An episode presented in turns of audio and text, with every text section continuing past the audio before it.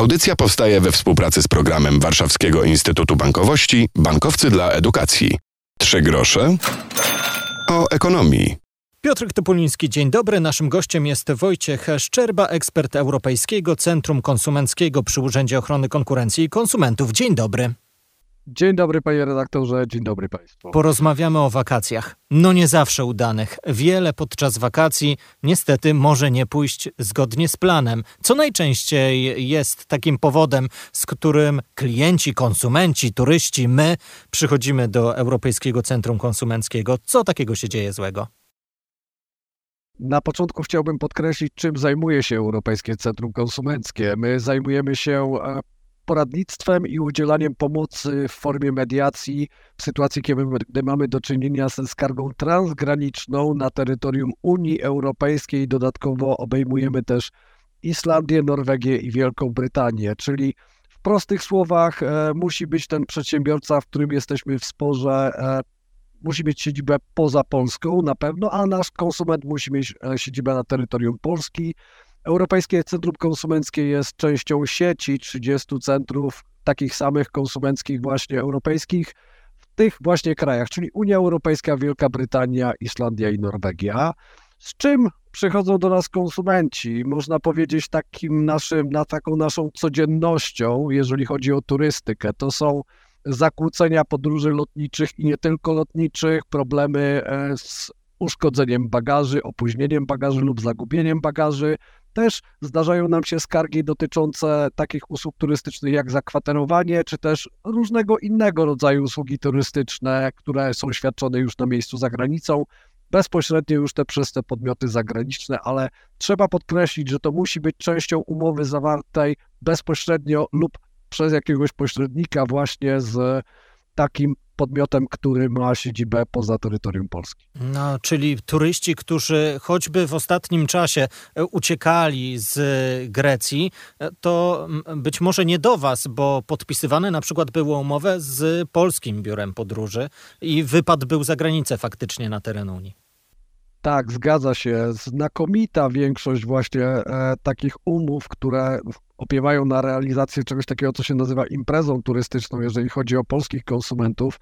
Znakomita większość jest zawarta właśnie z podmiotami, z przedsiębiorcami, którzy mają siedzibę w Polsce. Wtedy pomocy takim konsumentom może na przykład udzielić lokalny, miejski bądź powiatowy e, rzecznik konsumentów. Poradę możemy udzielać, e, uzyskać od infolinii konsumenckiej. E, także istnieją też inne mechanizmy, jak na przykład system polubownego pozasądowego rozwiązywania sporów prowadzonych przez inspektoraty inspekcji handlowej, ale tutaj już musimy się zwracać do takiego wojewódzkiego inspektoratu inspekcji handlowej, który jest właściwy dla e, siedziby przedsiębiorcy. Czyli na przykład dajmy na to, jeżeli my mieszkamy w Krakowie, a biuro podróży, z którym zawarliśmy umowę, ma siedzibę w Warszawie, to wtedy odpowiednim e, inspektoratem, który prowadzi ten system polubownego prowadzenia sporów będzie ten mazowiecki, przykładowo. Przed chwilą było o tym, że pomagacie w sytuacji, gdy nasz wyjazd jest na teren Unii Europejskiej i kilku innych krajów, które z wami ECK współpracują i organizator jest zagraniczny. To w takim największym skrócie. To chyba często mamy takie sytuacje, bo choćby linie lotnicze, na przykład te tańsze, to nie są polskie linie lotnicze, albo gdy szukamy noclegu na um, urlop, no to też zawieramy umowę przez zagraniczny portal z E, hotelem zagranicznym. Tak, jeżeli właśnie mamy umowę zawartą konkretnie z podmiotem, który ma siedzibę, powiedzmy sobie, w naszym obszarze, który my obejmujemy, to tak, to my faktycznie jesteśmy odpowiednią instytucją, organizacją, od której można uzyskać poradę, e, dzięki tej której poradzie czasami uda nam się samemu rozwiązać taki problem, ale jeżeli taki problem e, nie zostaje rozwiązany, jeżeli konsument wykorzystał już procedurę reklamacyjną takiego przedsiębiorcy, no to wtedy e, już wtedy możemy udzielić konkretnej pomocy.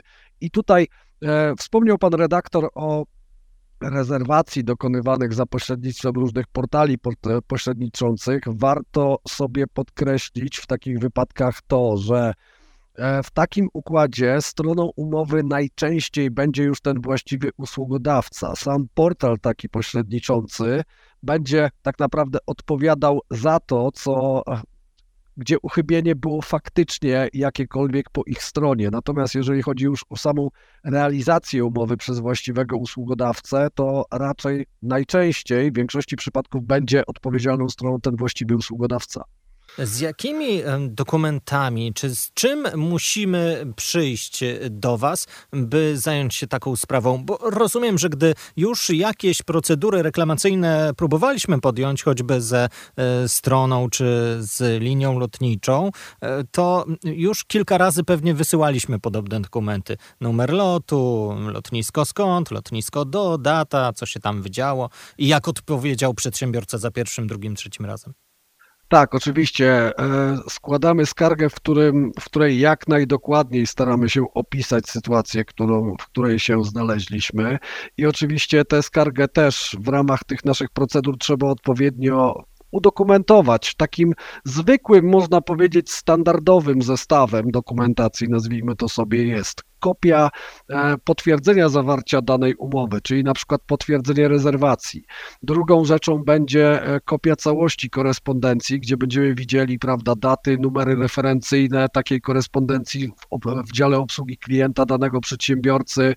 E, dowód płatności na rzecz firmy może być istotny, mogą być też istotne odpowiednio, odpowiednie dowody na ewentualne poniesione straty, koszty dodatkowe, takie rzeczy po prostu, żebyśmy byli w stanie taką sprawę sprawę odpowiednio udokumentować, tak żeby korespondujące ECK w kraju siedziby przedsiębiorcy mogło taką sprawę właściwie ocenić i ją przyjąć do dalszego prowadzenia. Nawet nie chcę, czy może chcę, ale boję się zapytać, ile taka procedura może potrwać, bo już same te procedury reklamacyjne to często są miesiące czekania.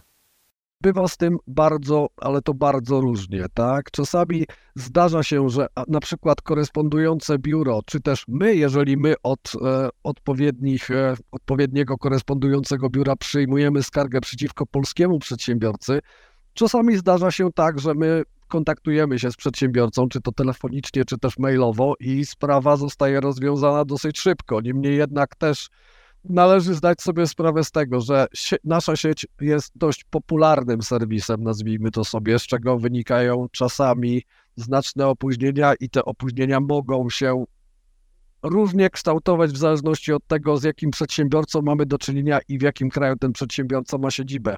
Orientacyjnie mogę powiedzieć, że taki, taki proces, który my prowadzimy od momentu przesłania sprawy do korespondującego biura może trwać od kilku do kilkunastu tygodni. Rozmawialiśmy o odwołanych lotach, o e, powrotach z wakacji nie zawsze planowanych. E, pojawiają się też takie sytuacje podczas wakacji, jak odwołane imprezy, odwołany festiwal, zmiana festiwalu. I tu znów powtarza nam się sytuacja. Organizator zagraniczny i my jesteśmy na terenie, którym zajmujecie się no, tacy eksperci jak wy. E, tak, na samym początku oczywiście też trzeba się przyjrzeć samej umowie, jaką my zawarliśmy z takim organizatorem festiwalu, gdyż z reguły w takich umowach będą odpowiednie zapisy na wypadek taki, co się dzieje w wypadku takiego odwołania imprezy. Czy oni sobie zastrzegają prawo na przykład do zmiany terminu, czy, to, czy, takie, czy, czy taka klauzula, która pozwala im na zmianę takiego terminu, czy przedsiębiorca, mówiąc e, prostym językiem, na zbyt wiele sobie czasami nie pozwala, bo to też czasami można podważyć, tak? Niemniej jednak e, początkowo należy się zapoznać z regulaminem, później e, trzeba rozpatrzyć ten regulamin, czy ten regulamin jest, no mówiąc prostym językiem, fair w stosunku do konsumenta, ponieważ prawo przewiduje, że umowy zawarte z konsumentami nie powinny dawać za dużo praw przedsiębiorcy i za mało praw konsumentowi. Pewien balans między prawami i obowiązkami obu stron musi zostać zachowany. Na koniec naszej rozmowy, te tematy, o których rozmawiamy, to są sprawy, które objaśniacie konsumentom w miarę regularnie. Mieliśmy choćby webinar, z którego też jakoś można skorzystać. No jest też cała baza wiedzy, domyślam się, na waszych stronach, na których można doszukiwać się szczegółów. Tak, zdecydowanie. Zachęcam konsumentów do zapoznania się z informacjami, które e, zamieszczają tam e, nasze koleżanki właśnie z działu mediów i public relations, tak, w oparciu o ciekawe, na przykład chociażby o interesujące sprawy, w, w oparciu o problemy, które się pojawiają na bieżąco. Oczywiście nie jesteśmy też jedyną, jedynym źródłem takiej informacji. Nasza strona internetowa to konsument.gov.pl. Oczywiście e, też warto czasami zwrócić się o poradę do innych instytucji, które również mogą, e, mogą nam udostępnić taką informację lub wskazać, gdzie taką, takie informacje można, taką informację można znaleźć, jak chociażby na przykład infolinia konsumencka, czy nasz lokalny rzecznik konsumentów. Pan już po wakacjach? Jeszcze przed. No to w takim razie życzę udanego wszystkiego, udanego wypoczynku, no i bez nerwów. Oby to nam się wszystko udało podczas urlopu. Tego życzę Wojciech Szczerba, ekspert Europejskiego Centrum Konsumenckiego przy Urzędzie Ochrony Konkurencji i Konsumentów. Dziękuję za te wszystkie wyjaśnienia.